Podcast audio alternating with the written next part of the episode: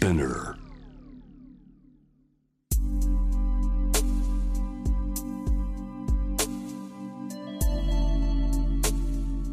眠らない街、六本木。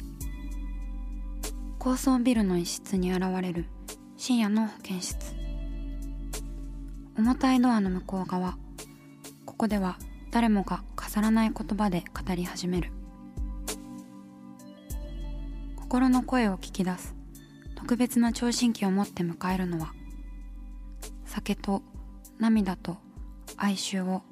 こよなく愛するイラストレーターの田中美咲。恋、仕事、家族、そして性のこと、一人一人で違う体と心のカルテ。 J-ウェーブ ミッドナイトチャイム、ようこそ深夜の保健室へ。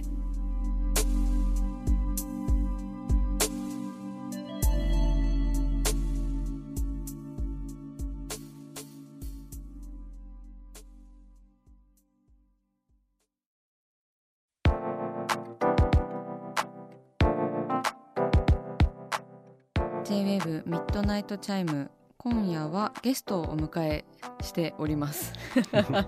もごもごしちゃった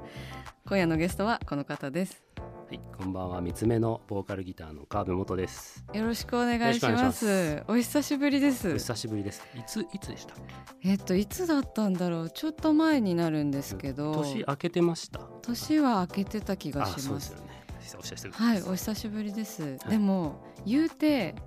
なんか私その時すごく酔っ払っていてあまり覚えてないっていうか、なんかちゃんと目が合わなかったでしょ、うん、私と、はい、あとあの階段を上がってくる音がすごい大きかったそうそうドドドドドドドドなんか来たみたいな感じでそうあの共通の、ね、友人の家に行ったら、はい、たまたま元さんがいらっしゃってて、ではじめましてみたいな感じで私はもう、うん、あの酔っ払いながらこう、うん、そうだ、ほぼろれつ回ってない感じで。いやでも楽しくお話しした記憶がありますよ。そうですね、うん、お話をした感じはあるんですけど、うん、なんかその時私酔っ払うとちょっと 空, 空気を飲みすぎてお腹が痛くなっちゃうっていう症状があるんですけど、なんかそれで、はい、だからちょっと私横になってるわって言ってみんなが話してるのをよそに私は仰向けになってすごいこっそり一人でスカシッペしてるっていう空気を抜く、お腹の空気を抜くために。そうだったんだ。そうなんです。こそこそめっちゃスカシッペしてました全然知らなかった、気づかなかったんです。そうよかった、はい、なんか申し訳ないなって思ってなんかその時の記憶しかないまま今日にどめましてなんでそうですね、はい、いやお元気でしたか、うん、元気です元気です、うん、もうあんな感じでした、いつもずっと。あ、そうなんですね、うん、あのさんがつにリキッドルームで、ね、はい、ワンマンライブを開催したそうなんですけれども、うん、はい、ライブって相当久しぶりでしたか？そうでした、あのー、去年のくがつ、半年ぶりでしたね、うんうんうん、結構まあその久しぶりだと緊張感がすごいありすぎて、うん、ピリッとしましたねやっぱり。あ、そうなんですね、うんうん、また久しぶりな上にそのいつもと違うじゃないですか、お客さんマスクして椅子があって、はいはいはいはい、リキッドに椅子があるっていうのが全然想像つかないんですけど。いやそうですよね、はい、なんか不思議だなと思って見てたんですけど、うん、でも割とみつめの見に来てくれるお客さんって静かな人が多いから、そんなにこうめちゃめちゃ変わるかっていうとそうでもなかったっていうのはありました。あ、そうなんですね、はい、そうかそうか、平常わりかしそうでしたよ、うんうん、でさんがつにじゅうよっかにみつめのにねんぶりのろくまいめのアルバム、はいはい、ろくがリリースされましたね、うん、これはろくまいめだから ろく？ ろくまいめだからろくにしました。そのまんまでめっちゃかっこいいですねちょっとレッド・ゼッペリン的なたまにはやってみようみたいな感じになりました、うんうん、アルバムのコンセプトとかって？アルバムのコンセプトなんかこう、はい、やっぱなんかコロナのもあって、うん、あんましこうなんかこうシリアスに考えるのも厳しいなみたいな話してたら、うんうん、一曲一曲まあ作っていこうよって感じになって、うん、なんかあんまコンセプトなしで、まあ、一曲一曲こうなんか短編集みたいな感じのアルバムにしようみたいな感じの話があったんで、うんうんうん、コンセプトがないっちゃないみたいな感じでしたね、うんじゃあアルバムを通して何か意味があるっていうよりかは、うん、本当に一曲ず一曲一曲をこう、うん、丁寧にというかじっくり作って、うんうん、そういう感じでした感じなんですね、はい、曲は本当コロナ真っ只中の頃に作ったって感じですかね。そうですコロナの前から作り始めてて、うんうん、であの半分ぐらいはもうコロナになってる時に作ってたって感じですね。だからにせんじゅうきゅうねんの末ぐらいから作り始めていっきょくずつ作ってたって感じかな。じゃあ結構本当にじっくりっていうかじっくり、うん、にねんかけたかけました、うんうん、はい。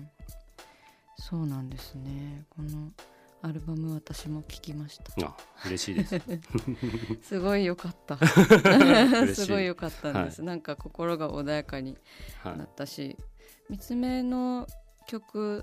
あのよく聴いてるんですけど。あ、本当ですか。すごく爽やかで、うん、優しい、はい、優しい気持ちになる感じがしました、はいはいはい、いや嬉しいです、うん、なんかこうアルバム出して、はい、こうやっぱそっと言ってくれる人が多くて嬉しいですね。なんかこうやっぱ エスエヌエス とかで何々聞きましたよ、はい、みたいな感じで書いてくれる人が割と見つめて少なくて、うんうんうん、なんかトントントンみたいな聞いたよよかったよ本当にそういうコミュニケーションって大事ですよねそうそうそうなんかその数とかバズるみたいなものではなくちゃんと聞いてくれたんだなっていう味わい深さがありますね、うんうんうん、素敵。ファンなんか聞いてる方もすごい素敵なんだろうなってすごくいや嬉しいです思いました、はいうん、全然話変わっちゃうんですけど、はいはいはい、えっとなんか元さんの曲の一人称って私なんだなってすごい、はいはいはい、今回聞いててでまあ、今までもみつめの曲聴いてるんですけどなんか意識して聴いてみようと思って今日聴いたら私って言ってると思ってあそれって、うんうん、あのあれですね英語の I am の I みたいな感じでどっちにも当てはまって良いなって思ったんですよね。確かに僕とか俺は少ないかもしれないな、うんうん、少ないというか俺はない気がするそうですね、うん、普段は自分のことはなんて呼んでますか喋るとき。いや僕か俺か、はい、かな、うんうんうん、私は使わないかもしれない。そうですよね、うんうん、なんかでも日本語って自分の呼び名めっちゃありますよね。拙者とか拙者とか、ね、まず出てくるの拙者なんですねワイとかワイとか、うんうん、アチキとか、うんうんうん、そうだからその中でこう私を選んでるんだなって思って。確かに、うん、なんかあんまりこうこうあんま性を限定してないところもあったりとかするから、うんうん、それでいうとちょうどぼやけるというか私の方が、うん、で好きで使ってることが多いかもしれないですね。そうですよね、うん、なんかその曲の淡々としている感じとすごく合っているなと思うのと、うんうんうん、嬉しい。あとなんか本を読んでるような気持ちにもなりますね。その語り手みたいな、はい、こう天からの語り手みたいなイメージもちょっとあったりとかして。そうなんですね。そのナレーションだ。そうナレーションその性別がわからないナレーションが、はい、その淡々とそれについて語ってるだけの歌みたいなとかも結構なんかイメージにあったりとかする時があるんで、うん、それでいうと私多いかもしれない。うんうんうん、さっきもあの小説のようだとあの言ったんですけど読書がお好きだと聞きました。読書最近また、うん、その一時期なんか読めなくなってた時期があってああるんですね。ないですかそういうのって。なんか映画めっちゃ見れる時期と、はい、なんか映画あんま見れんわみたいな時期とか あ, ありますあります。そうそうなんかそういう感じで、うん、結構大きく読めない時期がしばらく続いてたんですけど、はい、最近またこう読もうみたいなうんうんうん、感じになってこの前も推しも読みましたよ。あそうなんですね、うん、そうそうやっぱりめちゃめちゃ体力いりますよね本を読むのって。いるいります、はい、私結構読書に苦手な方で、はいはいはい、でも本当読めてる時期もあったんですけど、うんうんうん、なんか同じ箇所を何回も追ってしまうんですよ、ね、あそうわかる。でもなんかこう文章が過ぎていったはずなのに、はい、何も頭に入ってないぞみたいな そうですね、それで戻ってみたいな、うんうん、でもそういう時期結構長かったな今回。なんか久しぶりに最近読んでるって感じで、うん、コロナ禍はやっぱり家にいること多いじゃないですか、うんうん、その時は ど, どうでした。その時は、まあ、コロナ禍っちゃコロナ禍なんですけどうんうんうん、その時はなんかその参考書買って勉強したりしました。そのあ、えー、そのはい、こう自分が苦手だったりとか知らなかったことを、はい、こうなんか音楽の中でもこう苦手だった分野とかがあったんで、うんうん、そういうのをこう勉強し直したりとかしてました、えー、実りありすぎる。いや実りありましたね、はい、素晴らしいですね。いやちょっとえ何してましたコロナの間。コロナの間でも私も友人たちと絵画について話すゼミを発足したりとかして実りありすぎるみたいな未だに続いてますね。ズームでその離れた場所に住んでる人ともやっぱりやり取りできるようになったので、はいはいはい、毎週毎週絵画ゼミをやってます。絵画ってそういう西洋絵画とかそういうのですか。もう本当いろいろですね。なんかみんなで見たい作品をこう、うん、それぞれ持ち寄って遠隔で一緒に見るみたいな。え持ち寄るあのなんかいちまい、うんうんまあ、が画集があったりとか、はいはいはいはい、画像で検索すれば今、はいはいはいはい、ね、見れちゃうので、うんうん、それを見ながらこういう解釈かもねみたいな。あそう内容についてとか。そうそうですね、うん、結構だからそのリミックス勉強会に近いようなことかもしれない、はいはいはい、みんなでこう一つの作品について話すみたいなことですね。あいいですね、うん、あでもそれでいうと僕もその友達が家に来るようになったから、はい、あの夜くじから朝しちじはんぐらいまでずっとそれを音楽について喋るみたいなとかがなんか月いっかいとかにかいとかで、うんうん、そういえば友達やってるなと思ってあなんかちょっと変わったかもしれないですねコロナになってから、うんうん、そうですね、うんうん、それなんか残せたらいいですよね。なんか議事録みたいな人がいてすごいなんか、うん、え録画とかしてるんですか。その録画してる時もあります。あすごい、はい、後見たら良さそうだなですね、うん、でもなんかそのいい話の時に限って録画してなかったりとか録画してるとやっぱりちょっと詰まるっていう か, なんかレックの文字ばっかり見ちゃうみたい な, なんか意識してそうなかなか難儀なんですけれども。難儀ですね。そう、うん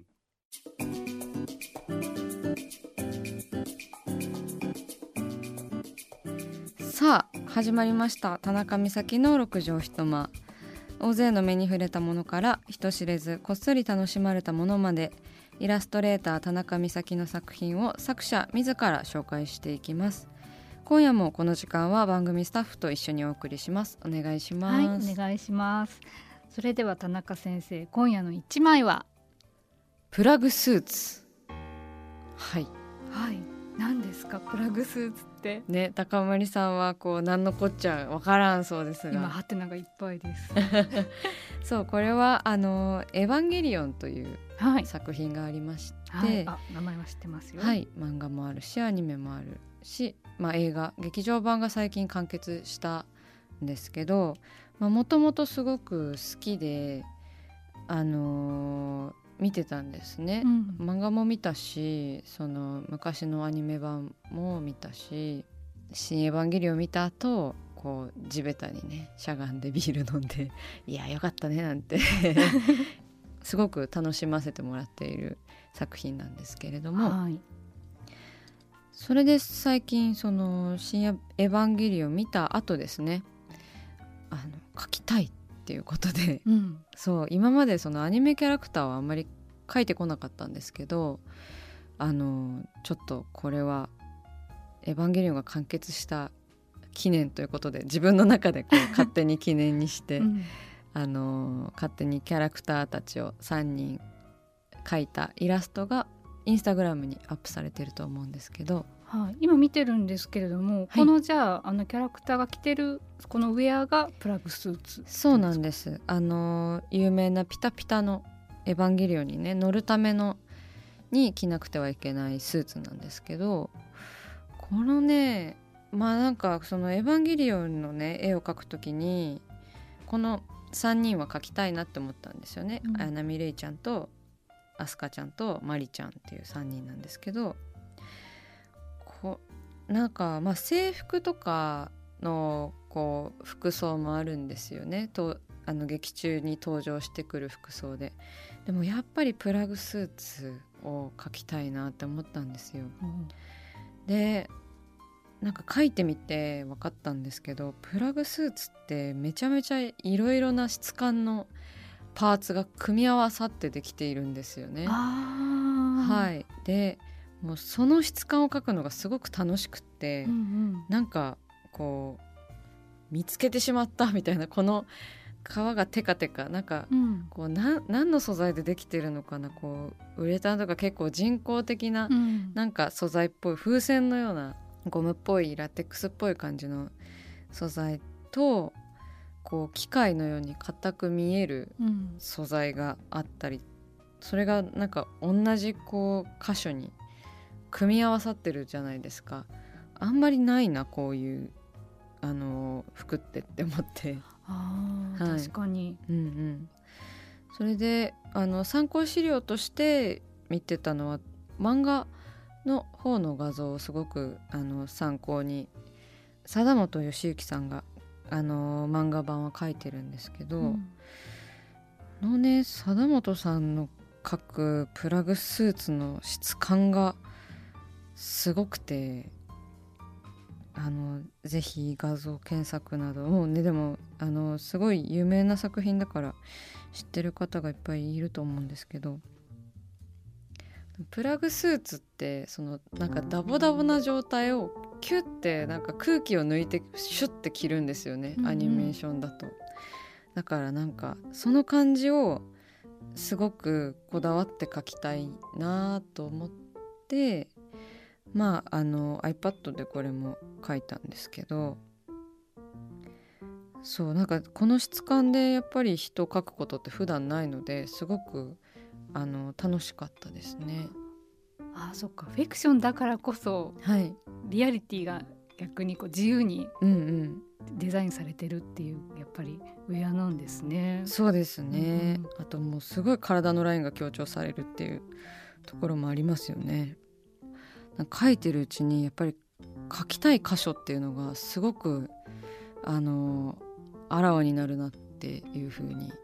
感じましたね、うん、それは例えばどんなところなんですか？えーと、そうですね、まあなんかいつも絵に描きたい箇所っていうのがあるんですけど、うん、なんかプラグスーツをで 見, 見どころがすごいたくさんあるじゃないですか。いろんななんか要素があって、それのどこを描きたいだろうかっていうのってやっぱり静止画なので、なんか一画面に描きたい箇所をあの凝縮させないといけないから、描きたい箇所に合わせてポーズを変えたりとかしてるんですよね。例えば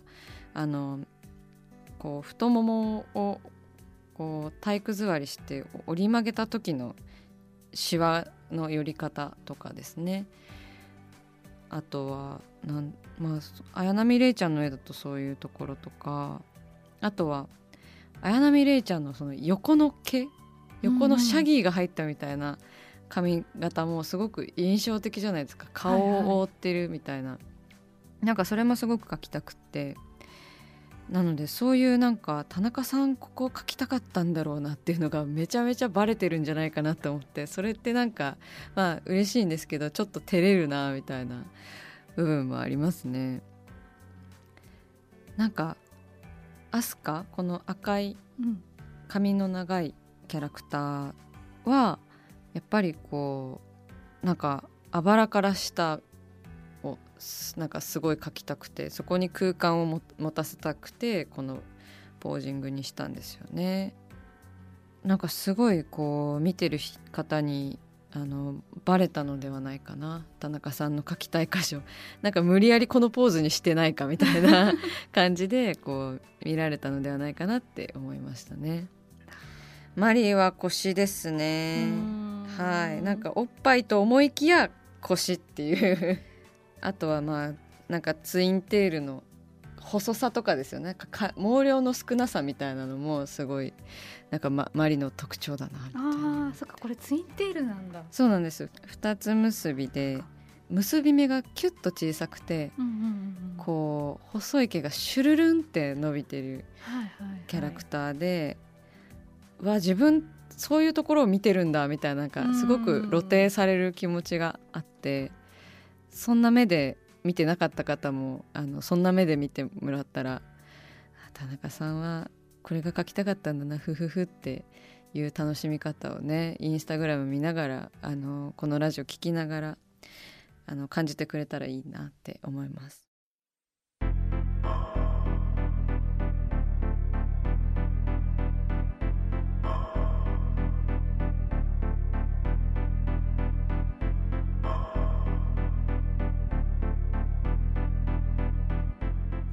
中だから話せる体のこと、心のこと。 J-ウェーブ ミッドナイトチャイム公式サイトとインスタグラムはにじゅうよじかんオープンしています。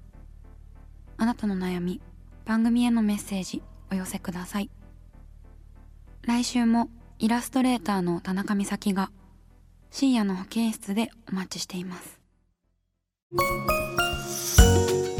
キャリコン編集長通信、仕事と人生の話をゆるゆると、パワードバイミモレ。このポッドキャストではミモレ編集長の河原咲子が時には一人で、時にはゲストをお招きし、キャリアコンサルタントの資格を生かして仕事と人生、そして職業キャリアだけじゃないライフキャリアの話を誰にでも分かりやすくゆるゆるとお話します。毎週金曜日に新しいエピソードを配信中です。ぜひ一度聞いてみてください。